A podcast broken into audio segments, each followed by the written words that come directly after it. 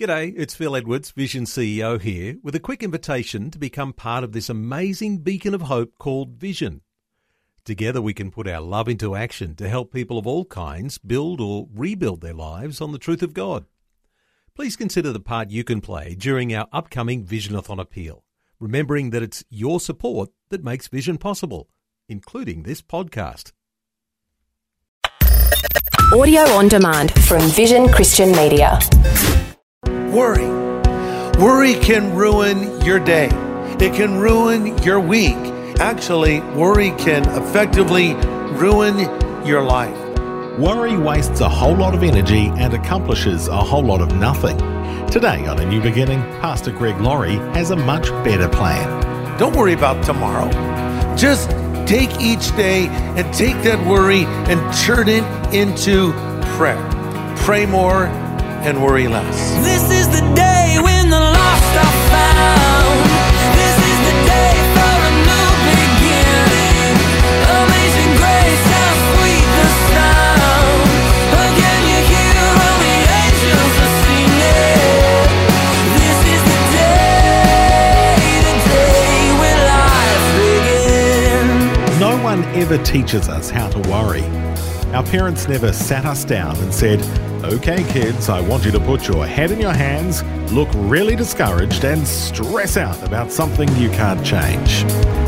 No, we picked that up on our own. Well, today on A New Beginning, Pastor Greg Laurie is offering some practical principles to help us lay down what we've picked up in a message called What I Would Tell My Younger Self.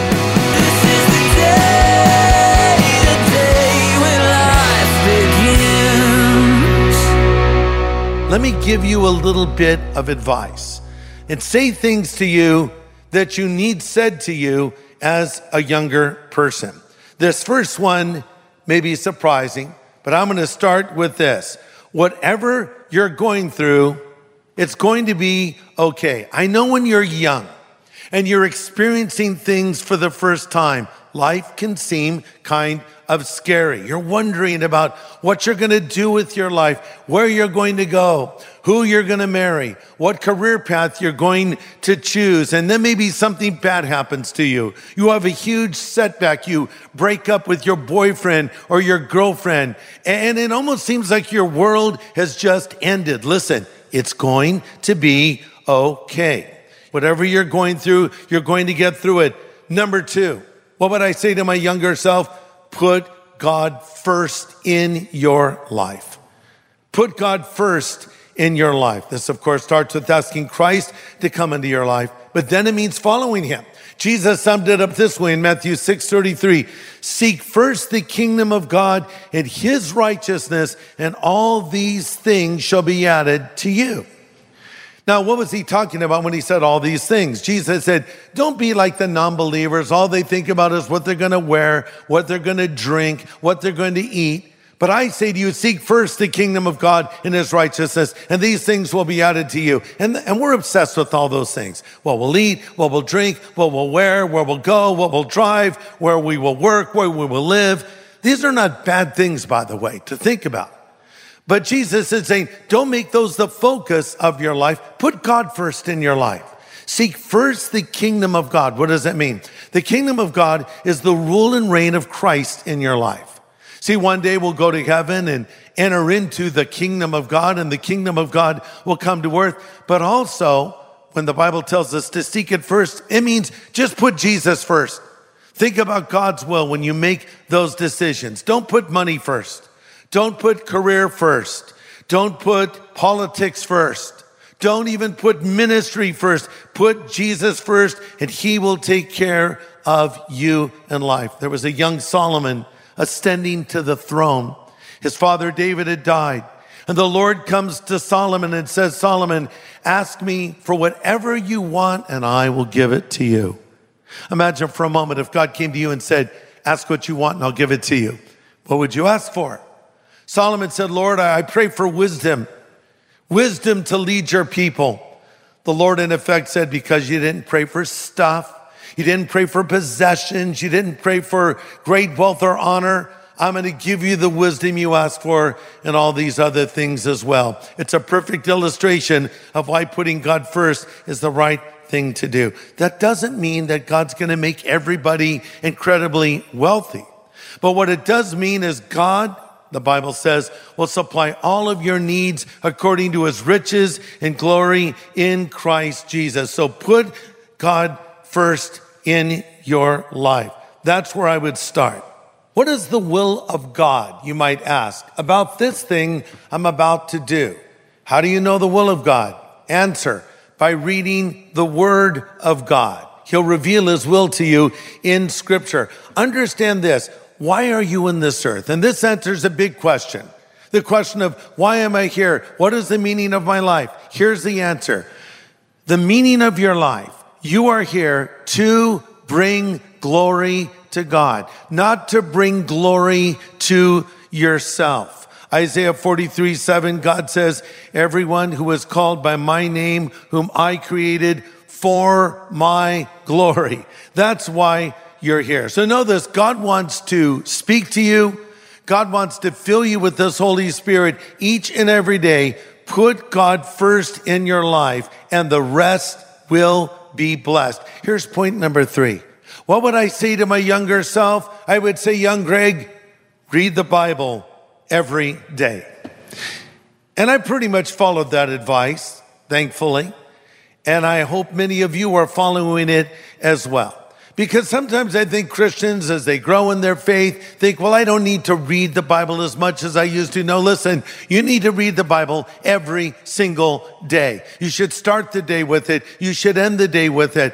In Psalm 1, it says, Happy is the man or the woman who doesn't walk in the counsel of the ungodly or stand in the way of sinners or sit in the seat of the scornful. Listen, his delight is in the word of the Lord, and in it does he meditate day and night. Then it goes on to say, he'll be like a tree planted by the rivers of water. His leaf shall not wither, and whatsoever he does shall prosper. Happy is that man. You want to be a happy man? You want to be a happy woman? Read the word of God. It says meditate in it. In Eastern meditation, one seeks to empty their mind and biblical meditation, one fills their mind with the word of God. This is how you're going to grow spiritually. This is how you will be able to resist temptation. We're told in the Psalms, how shall a young man cleanse his way? Answer, by listening to what the word of God says. So you need to read the Bible every day because scripture says, study to show yourself approved unto God, a workman that does not need to be ashamed, rightly dividing the word of truth. Listen to this. Success or failure in the Christian life depends on how much of the Bible you get into your life on a regular basis and how obedient you are to it. I'm going to repeat that. Success or failure in the Christian life depends on how much of the Word of God you get into your life on a regular basis and how obedient you are to it. So read the Word, treasure the Word, memorize the Word. I've never met a strong Christian who is not full of Scripture.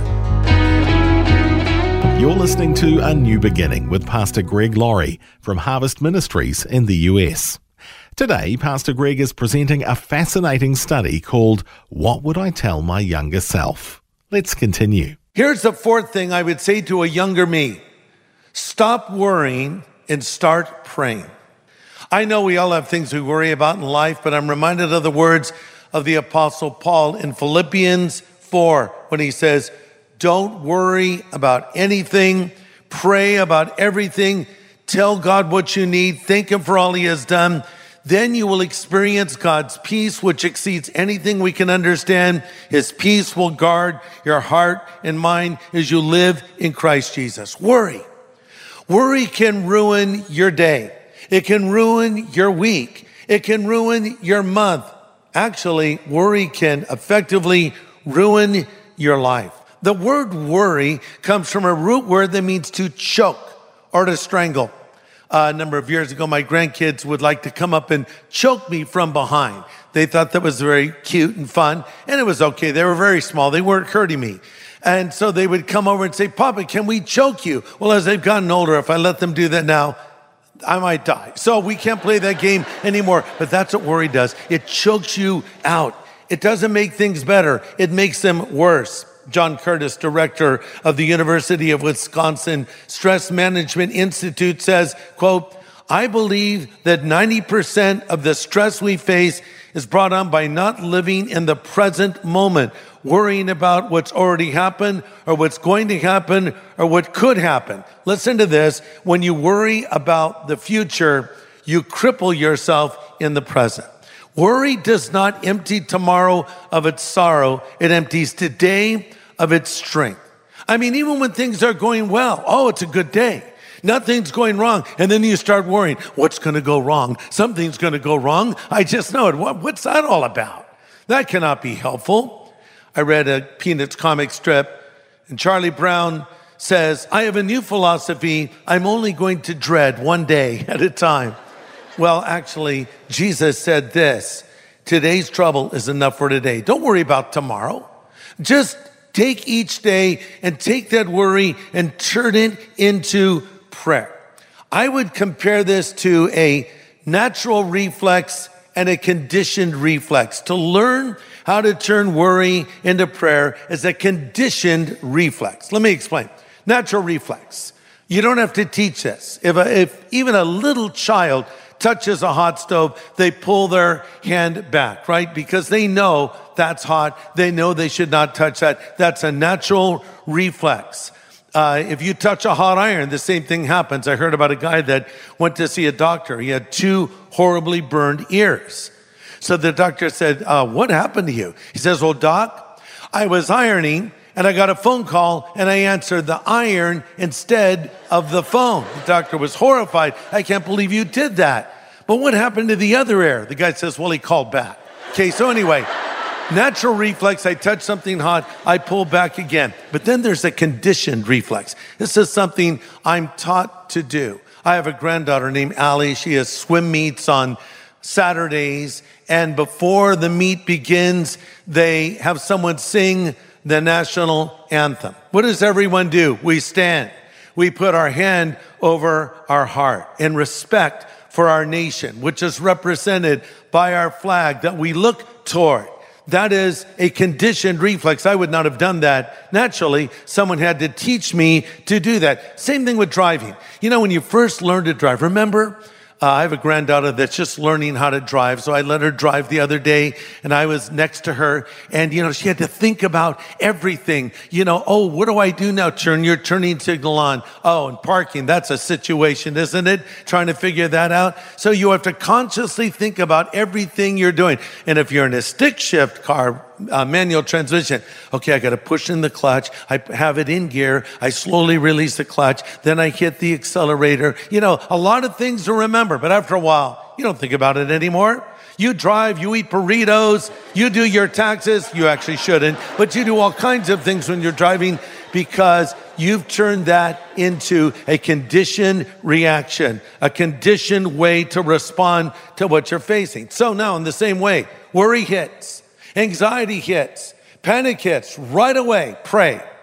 Oh, I'm scared. Let's pray. Just let's pray. Stop everything you're doing and commit it to the Lord. In 1 Peter 5, we read these words Give all your worries and cares to God, for he cares for you.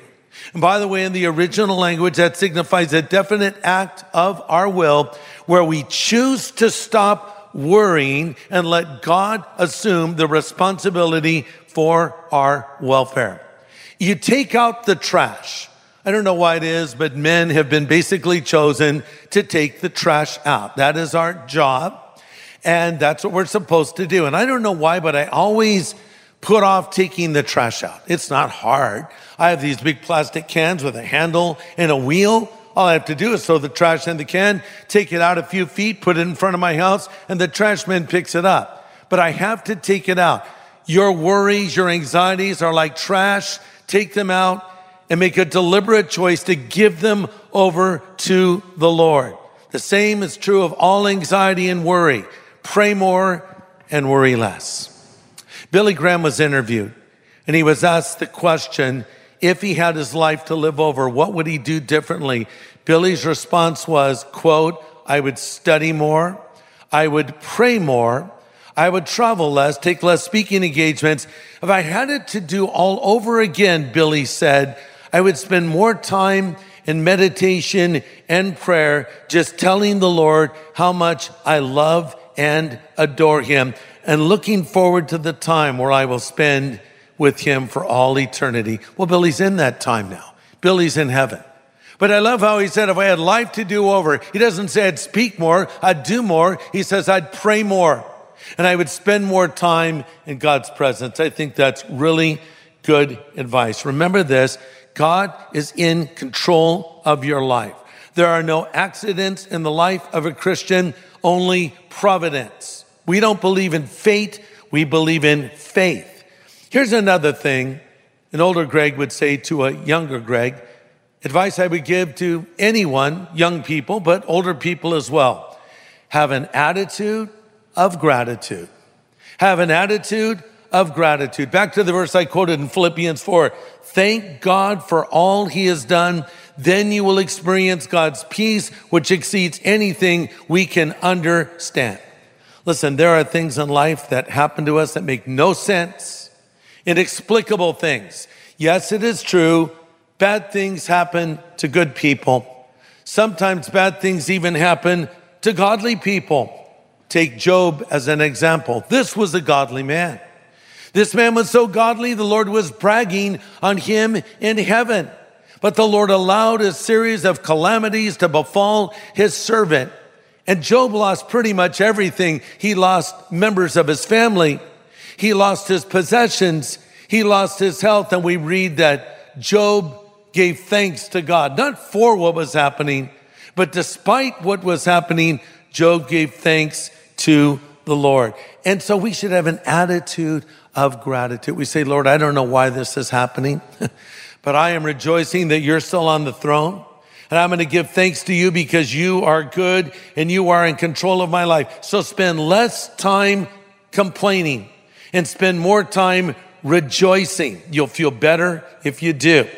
Actually, uh, medical research has been done that has revealed that people who gave gratitude to God and gave thanks for what they had experienced fewer heart issues, fewer aches and pains, and it changed their outlook on life. Here's another piece of advice an older me would give to a younger me, or that I would give to any person, especially a young person. Live with honesty and integrity. What is integrity? Integrity is what you are in the dark when nobody is watching you. And I bring this up because, you know, there are people in life that cheat and they lie and they steal and they cut corners and they seem to get away with it. And you say, well, why shouldn't I do that? Why should I play by the rules? They don't play by the rules. And look, they got that job because they lied on their resume. Or they got that job to build that building, even though they cut corners and didn't pull the proper permits. Or look, that person cheated on their spouse and they got away with it. And I've been faithful to my spouse. And why shouldn't I do what they do? Because in the end, all these people are going to reap what they sow. The Bible says, don't be deceived. God is not mocked. Whatsoever a man sows, that will he also reap. Listen, the longer I live, the more impressed I am with character over charisma. I've seen a lot of preachers with dynamic personalities flame out because they did not seek to maintain honesty and integrity. Psalm 101 verse 2 says, I'm careful to live a blameless life. I will lead a life of integrity in my own home. Then Psalm 119, 1 says, joyful people are people of integrity. The great evangelist D.L. Moody once said, if I take care of my character, God will take care of my reputation. In the Bible, we read of Daniel, a man of integrity, a man who did the right thing. In fact, one time he was arrested for it because he prayed after the king had signed a decree that no one could pray to any God except him. Well, Daniel prayed anyway and his enemies came and had him arrested and thrown into a lion's den. Pretty bleak scenario. But how did that story end? Oh, the very men that lied about Daniel ended up being eaten by the lions, and Daniel lived to pray another day. Same thing is true of Joseph. His story is in the book of Genesis. This is a young man who lived with honesty and integrity. And though he was falsely accused of uh, raping the wife of Potiphar, he was vindicated in the end, and you will be too.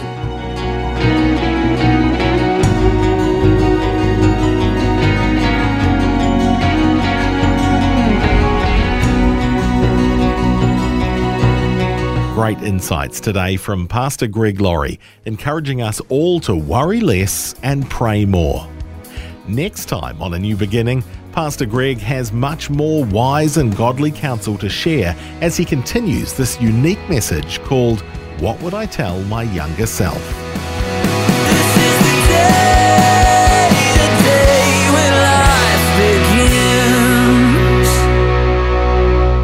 Today's message from Pastor Greg Laurie was called What Would I Tell My Younger Self? If you'd like to listen again, just download the free Vision Christian Media app where it's available as a podcast, along with more inspiring Christian content. Just search your app store for Vision Christian Media. Station sponsor. Thanks for taking time to listen to this audio on demand from Vision Christian Media. To find out more about us, go to vision.org.au.